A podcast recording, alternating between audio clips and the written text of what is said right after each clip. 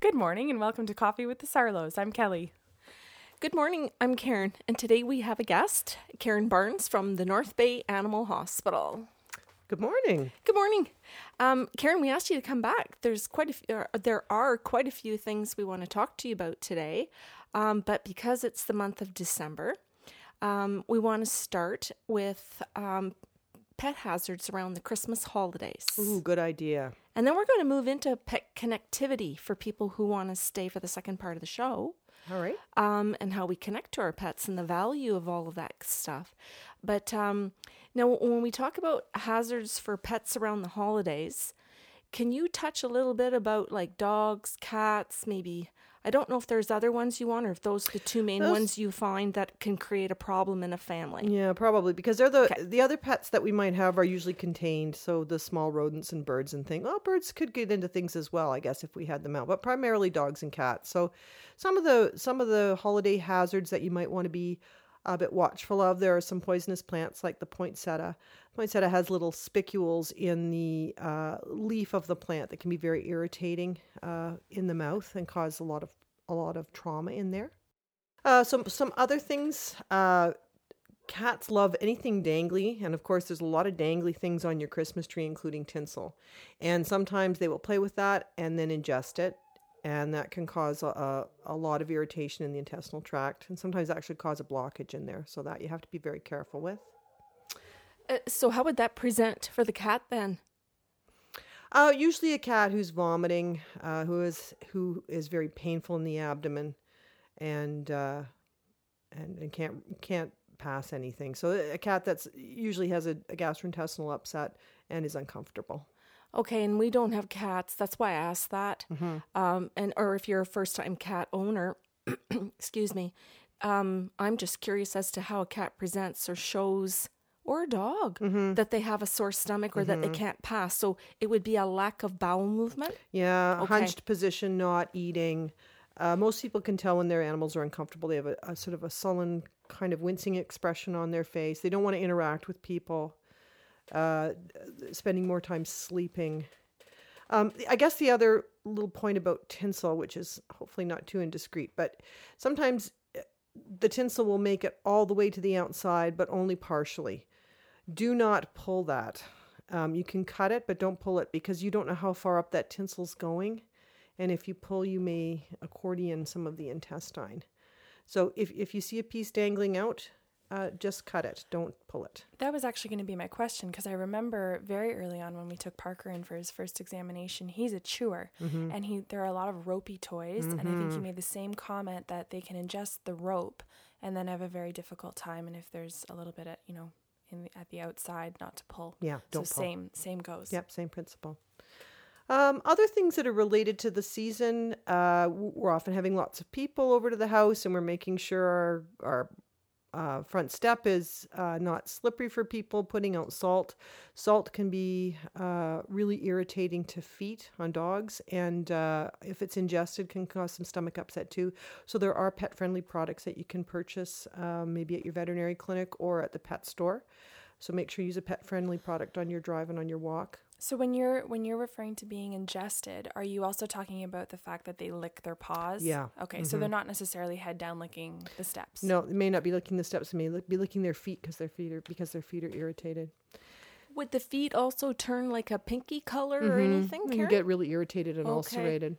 They can be quite uncomfortable on them.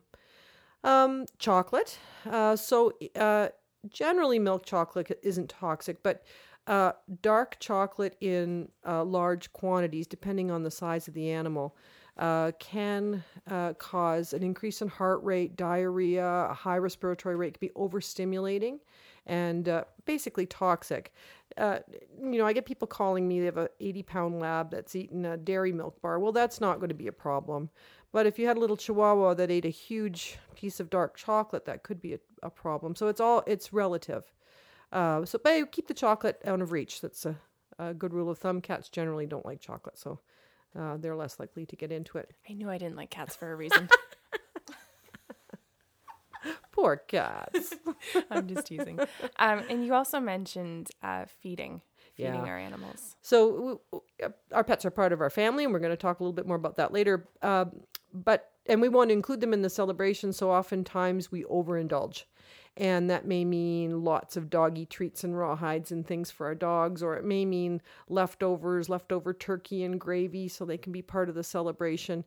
Uh, b- but although that might go in quite nicely on Christmas Day, it might come out a little messy on Boxing Day. So, so same uh, for humans. uh, yeah, yeah. So just be cautious. Just, you know, a little bit of a treat, a couple cookies or something is fine. Don't let them eat the whole box, and, and try to avoid yeah. the human food. Oh, I was just going to say, when you say cookies and all of this, Karen, you, you're referring to the to an actual dog treat. Yeah.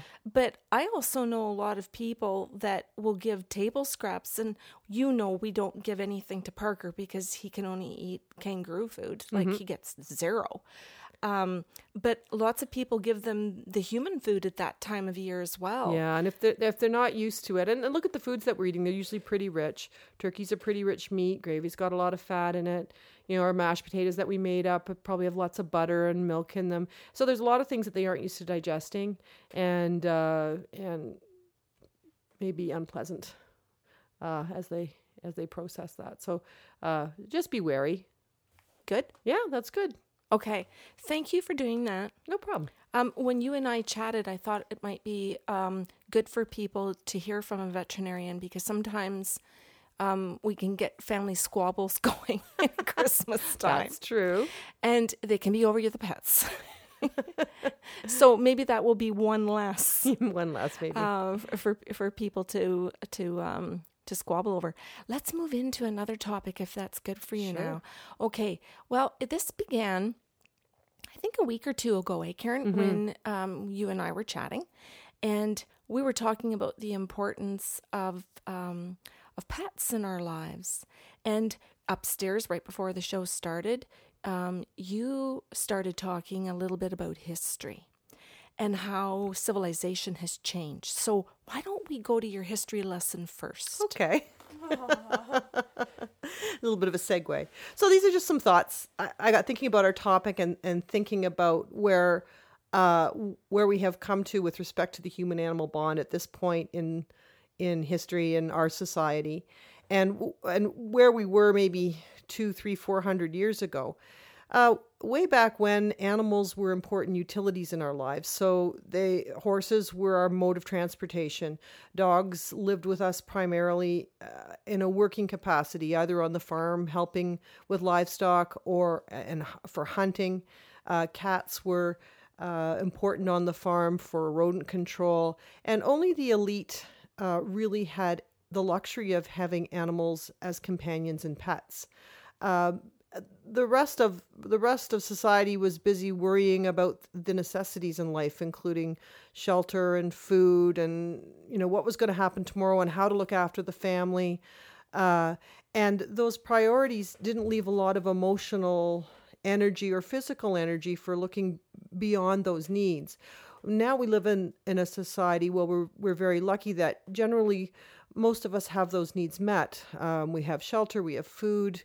Uh, we also have the luxury of, in Canada, of a healthcare system, education, a social net for people that uh, are don't have um, the opportunities to look after themselves. There are still ways for us as a society to look after them.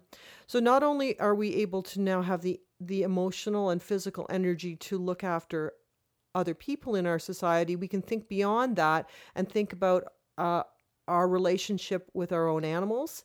Uh, our pets and the animals in our lives. And then that expands into animals in general. So animals in the wild, uh, uh, compassion for them and what their needs are.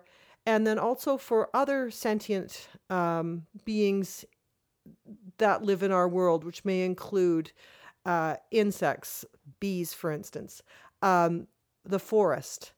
Uh, so so we, we're very privileged right now to to be able to have Uh, all the all the things we need to think beyond just ourselves, and as a result, we've we've been able to use to develop relationships with our animals on a very personal level, uh, because we have uh, the time and the energy to do that. Love it!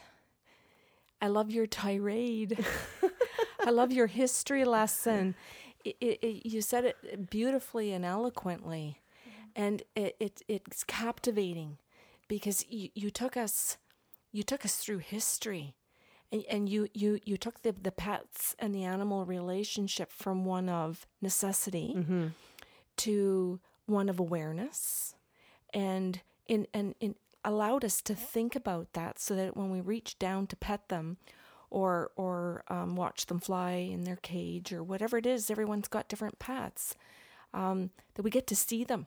So mm-hmm. we're talking That's about right. how we see them differently. Yes. We're talking about now that we're using more of our senses. We're engaging more of our senses in the relationship with them. That's right. So we're now, instead of just seeing them as something to serve our purpose, we're seeing them Um, as beings. That's right. And and we're seeing them that they have emotions, that they have intelligence, and that they're literally part of a family unit now. And hopefully if we're in healthy family units, we see them too. That's right. Other beings, the, mm-hmm. the humans. Um, but now we're also engaging in what do they feel? What do they think? Um, do they know what I'm thinking and feeling? And that that our pets are representing that. They're showing it back to us now. They show us emotions. That's right. And and decades ago, we we as humans couldn't entertain that as a possibility, right? We called that anthropomorphism. We thought we said that was putting human traits onto animals. And and now we've moved into an era where we we don't just consider this as a possibility, we understand this. And then we look for it elsewhere too, which is really interesting. Oh, Karen, I love it, because the Mayo Clinic on their website has a whole area for pets. Oh, really? Yeah. And well, I did a little homework here, girl. Oh, good work. um, yeah, I, I went on and I researched places that would be science-based. Um, for those of the listeners that, you know, like that that that pull into the conversation, that's something scientifically proven, or that medicine is engaging in it. So now we've got pets in hospitals yes. and in nursing homes. We also have them in universities. Yes. I um, one of my very favorite clients is away at university in her second year, and she's struggling hugely with anxiety. And she, I've given her permission to text me just weekly to sort of um, keep her connected and, and grounded. But she texts me a picture that she's in a puppy room, mm-hmm. that it's it's an anxiety relief period, mm-hmm. that they can just kind of wander in and care for the dogs mm-hmm. and let the dogs care for them. Yeah. I have a client as well who's off to university for the first time at seventeen years old this year. And um, she has a therapy dog with her because she has seizures. Mm-hmm.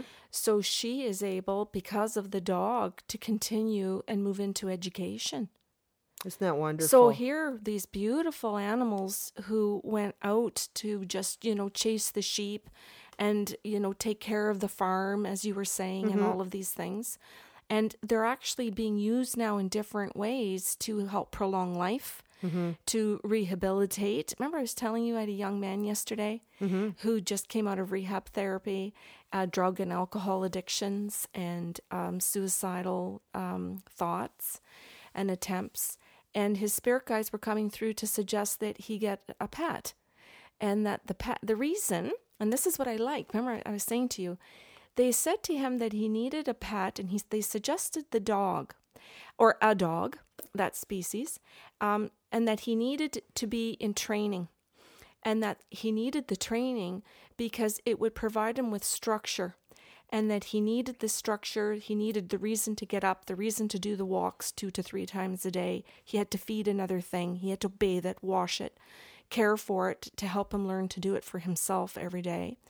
And that he, and the emotional stuff as well, but that in the dog training, and boy, Kelly and I can speak to this from Aaron's Canine Academy in North Bay and Chip Keen, the uh, and Eric, um, they break down process for you. So he needed assistance in being able to see a bigger goal in his life and to break it down into all of the smaller, tinier pieces and achieve it and see the success. But that if he had a dog to do it with, he would actually be able to feel the reward. He would be able to bond with the dog and understand then how to apply it in his own life. Oh, that's very cool.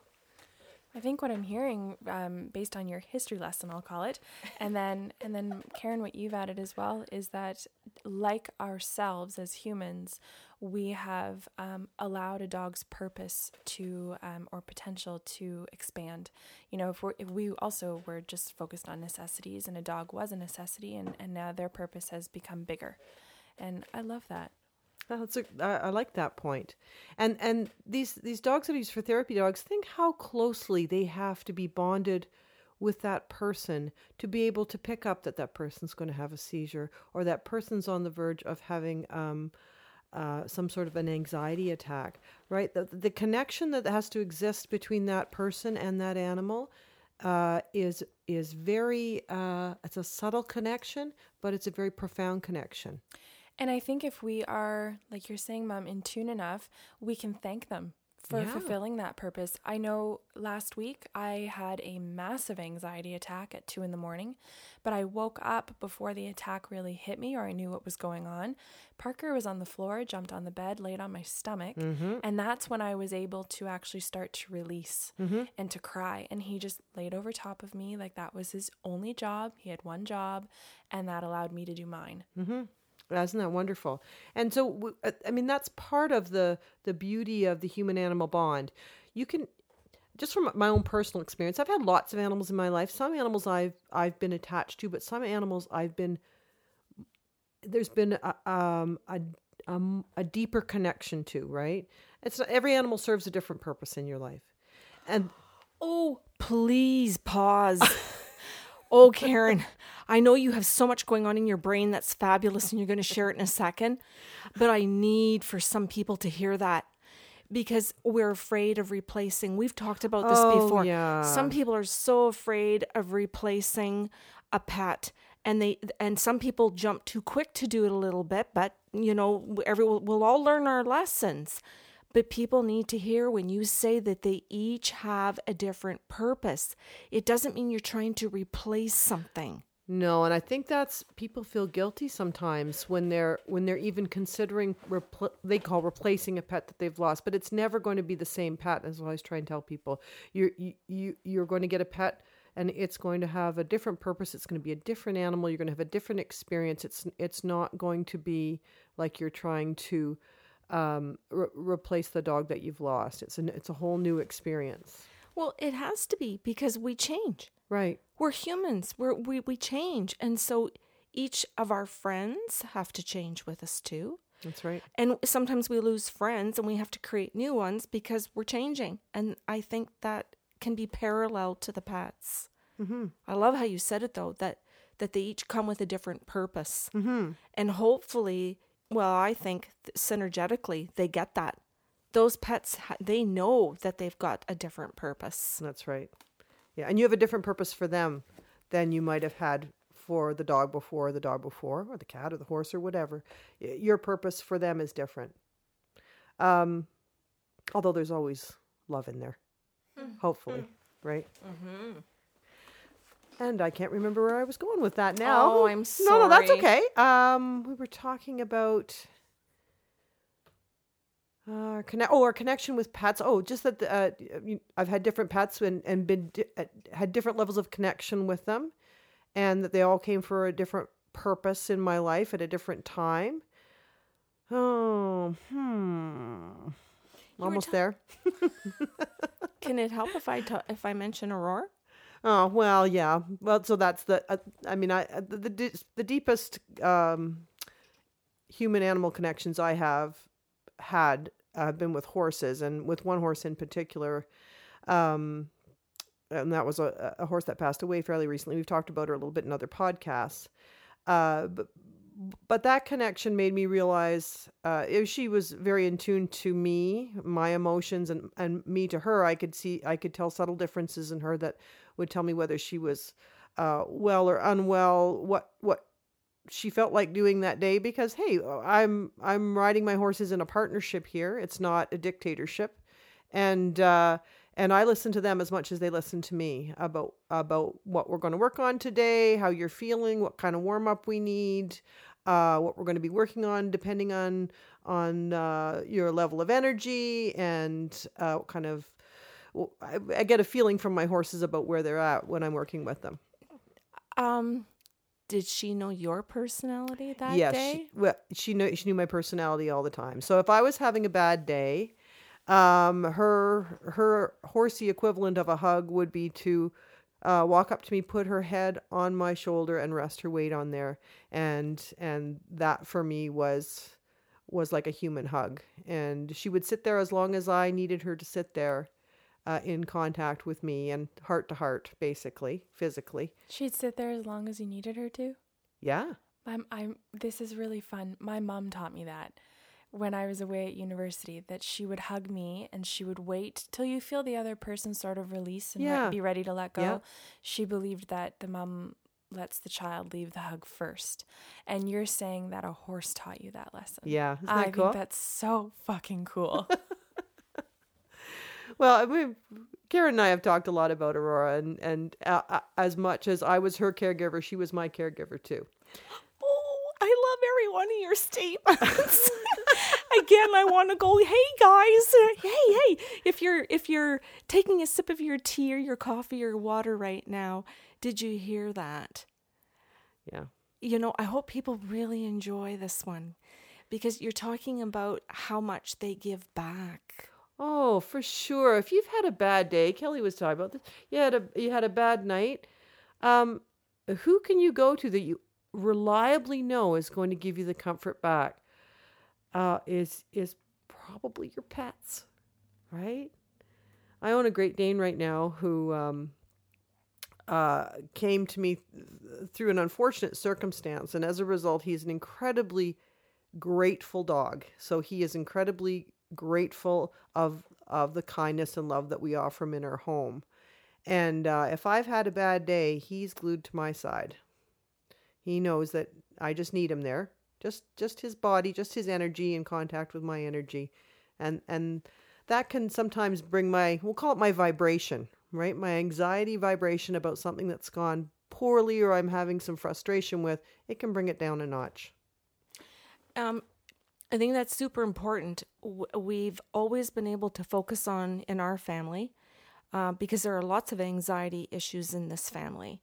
When you have a group of people with the level of gifts that we have, anxiety is through the roof. Mm-hmm. So we would always be able to ask each other, if it's at a ten, what do you need to get to a nine? Mm-hmm. Because sometimes just going from a ten to a nine is significant. Mm-hmm. And one notch might be the goal for the day. So it wasn't to take you from a, you know, like from a, t- and it wasn't drug related. This was something we were committed to, I'll say, doing um, uh, through listening to each other, through being with each other, through music, mm-hmm. through talking, through silence, um, through petting our pets, going for walks, figuring mm-hmm. out what to do mm-hmm. through all through the layers of anxiety. Um, and you're referring to the fact that, and, uh, the, and the conversation around that energetically or, or synergetically or whatever we want to talk about vibrationally, our pets connect to us. We connect to each other, but sometimes the conversation is... It seems more open for some people when it's about the connection with their pet. It's like they seem to they seem to get it a little bit more. I think you well, I think you put up less of a wall too when it's your pet. Maybe there's less there's less politics. There's less uh, right? There's less background. There's uh, well, there's certainly no judgment. Well, there's no judgment, right? So yeah, that's right. So so you can you can just when they can come and give you that uh, attention, you can you can melt into it without feeling you have you've put your barriers down and you're you've made yourself vulnerable. Well, yeah, because you might think that all they want from you is to be fed and walked and petted, mm-hmm. and the humans want more from you. Mm-hmm. So here's one healthy relationship, um, and and for I would imagine for some people. It is the only healthy relationship. Mm-hmm. So for some people, I think they do prefer their pets more than their humans. Mm-hmm. And Kelly and I have mentioned that in some podcasts. We know that. And and we know the reason why and, and the importance of it. Well, life's difficult, right? No, no, no, what's that saying? Nobody gets through life unscathed or whatever. Every, you, every person you look at is dealing with something. It might be something small. It might be something big. But there's always... there are very few people that get through life without some sort of difficulty or tragedy. Uh, there's always things going on every day. There's change, there's conflict, there's challenge, everything. And and to have something that someone, your pet, who you can go to has, they have they have no concept of that. They have no, um, what's the right word? Uh, preconception of of of what you're dealing with. They just know that you're dealing with it, and they can come to you Uh, fairly open-minded and be there for you. And I think as people, we appreciate that, that, that they're not coming to to us with their own agenda. Uh, they're just coming to us because we're part of their family. Mm-hmm. I remember in uh, one treatment, a man who'd passed said that um, his um, his pets helped him know what he felt. Oh, that's interesting. And that he, because of the way that he had been raised um, and the way that he had been um I'll say experienced life. Um, he'd shut down, and he got married and had children, but he'd shut down. Um, and he found it difficult to to connect to his wife or to the kids. Um, and it wasn't Asperger's or anything like that that was chemical or the way he was born. It was life. It was situational things.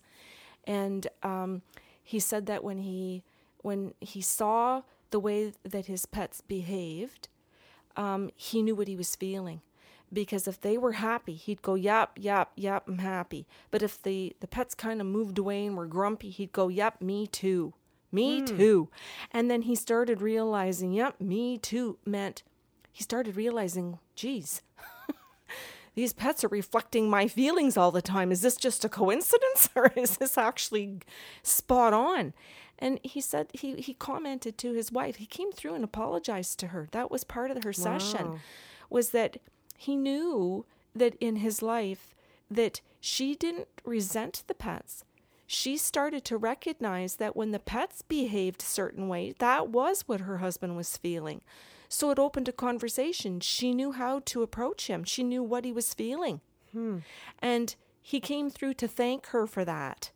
Oh, that nice. That she was willing to allow the pets to be that strong in their relationship and in their family. That's great. Yeah. Yeah. Yeah. I had one woman who had multiple pets and, and like cats and dogs and different different species, and um, she we channeled most of them. I think there were about six or seven, and the personalities come through. Sometimes they don't always tell me they're an animal right off the bat. Mm-hmm. And so she's sitting in the chair, and I was channeling a, a couple of them, and they had identified themselves already. And then her husband came through and said his name, and then, and then identified himself as a dog. And I said, why is your dog calling you, himself your husband? And she goes, well, of all my pets, he was my partner. Aww. And so the pets amongst themselves knew that he, not that he was the favorite, but that he was the partner. Yeah. And that the rest of them were pets. Yeah. And I just thought that, like, there was a mutual respect amongst all of them, all of the animals, oh, to know to know their place or know their, their purpose. Yeah. I thought that was absolutely remarkable. Speaking of which, eh, Karen and Kelly, there, there are so many people that are either married or single whose spouse is the pet. Oh, for sure. My great my staff calls my Great Dane my spousal substitute. Well, that's right out there. Yeah, I know. He's always with me, you know. He's always in the in the truck with me, and yeah, you know. Yeah. So, but but in, that's okay. Well, and the reason I'm saying that is because if someone is at home and um, that is them, it's nice to hear it. It's just nice to hear that they're not the only ones, that this is something that's a real thing, that our pets are our, are our spousal substitutes. And um, sometimes we see that tremendously when a, spouse, a, a human spouse passes away. Oh, absolutely. And whether the person's older or not, sometimes we associate that with just the movie where we go and get grandpa or, or grandma a, a dog or a cat when, when someone, the, their spouse passes. But that's not true. It can be of all ages. That's right. That well, the pet comes along to um, provide that, as you said earlier, to provide that love, but it's the companionship. Sure, it's all those things you talked about. It's the love, it's the companionship, it's it's the routine. I've got to get up this morning because um, Hunter's got to go for a walk. you know? Um, it, it's, it's, um, uh, having someone to talk to. If you live by yourself, I don't know. I don't know about you guys, but I talk to my pets a lot. Like I talk to myself a lot, um, and I don't live alone. We talk to dead people a lot. Oh yeah, well, like, Karen, we have a list. Yes. You're just don't, talking all the time. Don't you dare try one up us. But uh, you know, they're just there to have a conversation with. Like, oh look, who's who's that out on the road uh, taking their bike out on a cold day like this? You know, there's someone there to talk to.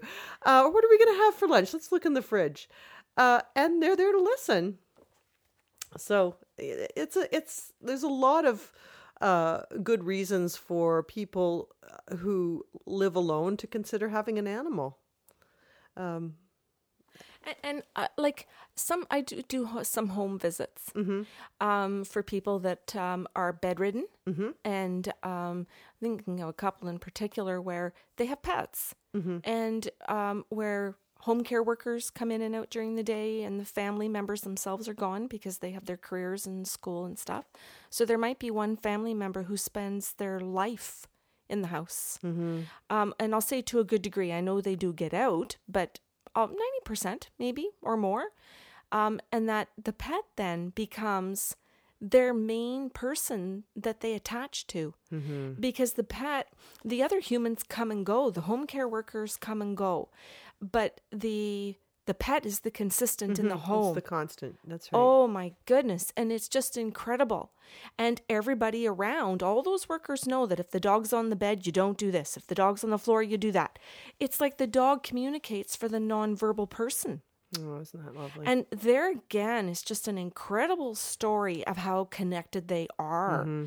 And not just to that one person, but how all of the people then that are coming in and out of that home all have the connectivity to that pet as well, mm-hmm. that in turn connects them to the person who can't communicate. The dog's the translator. Yes. Yeah. A- and when they let me in once a month for an hour, Karen too. Yeah, oh, that's right. However, I'm just saying the pet is on an ongoing basis. Mm-hmm. So there's a dog doing a job, right? Um, willingly, lovingly, but doing a job. And uh, actually, this just brings up an interesting topic. It, it it it's just a testament to how far we've come in our our relationships with animals. I was listening to C B C, our our Canadian uh, broadcast company uh, radio show the other day. Were you listening to it? Did you hear this? No. Oh, I thought this was going to be the story you told me when you were here once before. You shared one story with me about oh. listening to the show. No, Sorry, this is Karen. a different story. It's actually just the other day. In Sweden, um, they're they're working on labor laws for working dogs. So these are dogs that work in the healthcare field. So they're uh, dogs that go into the hospital, uh, therapy dogs for people, um, uh, horses that work in uh, therapy work, to come up with some rules and regulations about how many hours they can work, how much time they need off, how many hours they can go without being fed, uh, what are the f- the physical restrictions that uh, should be tolerated, shouldn't be tolerated. They had one example where, should the dog be so submissive and quiet that it would allow a wheelchair to run over its tail? That was just an example they gave. Did they think that was a reasonable thing to include in a criteria for a job description? Well, probably not, right? But that, these are just examples of things that they were considering putting into legislation in their country. And I thought, wow, isn't that awesome? And then they had a conversation with some folks uh, from Canada where this legislation is just being considered. I thought, what a wonderful world we live in, uh, where we are considering the well-being of working dogs. And horses and cats. That's exciting. Isn't that exciting? Yes. And you know what? Like I, I have to believe that it's not just Parker, um, because I know he was for for sure brought into this world with a purpose. Um, he will poke my door open when I have a client in there and insist on working. Mm-hmm. And I th- mm-hmm. like I think that speaks volumes to the purpose of a soul, mm-hmm. right? Where they, they will push down boundaries to make sure that they do what they need to do. Mm-hmm. And it, it happens not just in extreme cases, not just traumatic cases, um, although I've seen those too, but just where he'll sit at their feet, mm-hmm. you know, and it allows them to cry, or they'll sit at their feet, he'll sit at their feet and it allows them to smile. Mm-hmm. Um, and, and there's just so much enthusiasm and desire to, to have that purpose. Mm-hmm. That's great. And then our need to respect what it takes out of them for them to do that oh, as well. Par- mm-hmm. When Parker has his work days here, um, we make sure that he's walked mm-hmm. and that he, not just the food and the, the, the things that are his right, mm-hmm. his, his, his water and food, that's his right.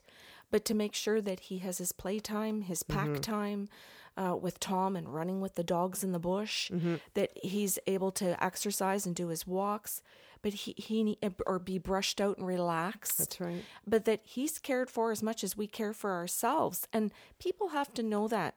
They have to know that, you know, we've talked about in the past about having trampolines in the house and hula hoops, and how Kelly and I do Zumba, or we do dance in the kitchen, and we take care of ourselves between clients, mm-hmm. not just at the end of a week or the end of a month or the end of the day, but during the day. And that we consider that Parker needs the same thing as mm-hmm. us. That's right. And I'd like to include silence in that. Yes. And space. Yeah. And, like, I mean, you're, when you go into proper training with, with animals, they they tell you to keep a cage, even if they're, or a crate, even if they're not in it all the time. The door stays open. It's their safe place. And Parker will wander in and out of it when he needs his alone time. Mm-hmm. Hands don't go in it. He doesn't get poked or prodded or pet. Mm-hmm. Um, and even still, if he jumps up on the couch sitting next to us but wants to move away from us, he's not held down. He's not held in a position to cuddle. Um, when he indicates that he needs his time and his space alone, he's given that. Mm-hmm. That's also his right, as much as, as, you know, Karen and I communicate together and say, can you get out of the house for the night? I need it to myself. We, we offer that to our pet. This is true. We do check in with each other as housemates. That's just on a totally different topic. But we do check in. Oh, everybody needs their alone time. Yeah. Everybody does. Yeah. Yeah. I wasn't sure where I was going. That was an interesting segue into that. Um, about all everybody. My needing... alone time? Shall we leave now? Oh, God. um, the other thing I think is really um, uh, important about animals in this day and age, animals in our home, is as as we move further and further into technology, we become farther and farther from nature as part of our everyday. And uh, pets bring us closer to that. Right? They take us, they're an excuse for us to get out in the natural world, for one thing. Go for a walk, hop on your horse and go for a ride. Maybe not with our cats so much, but some people maybe. Um, or even interacting with animals, going out and looking for animals in the wild, bird watching, um, whatever.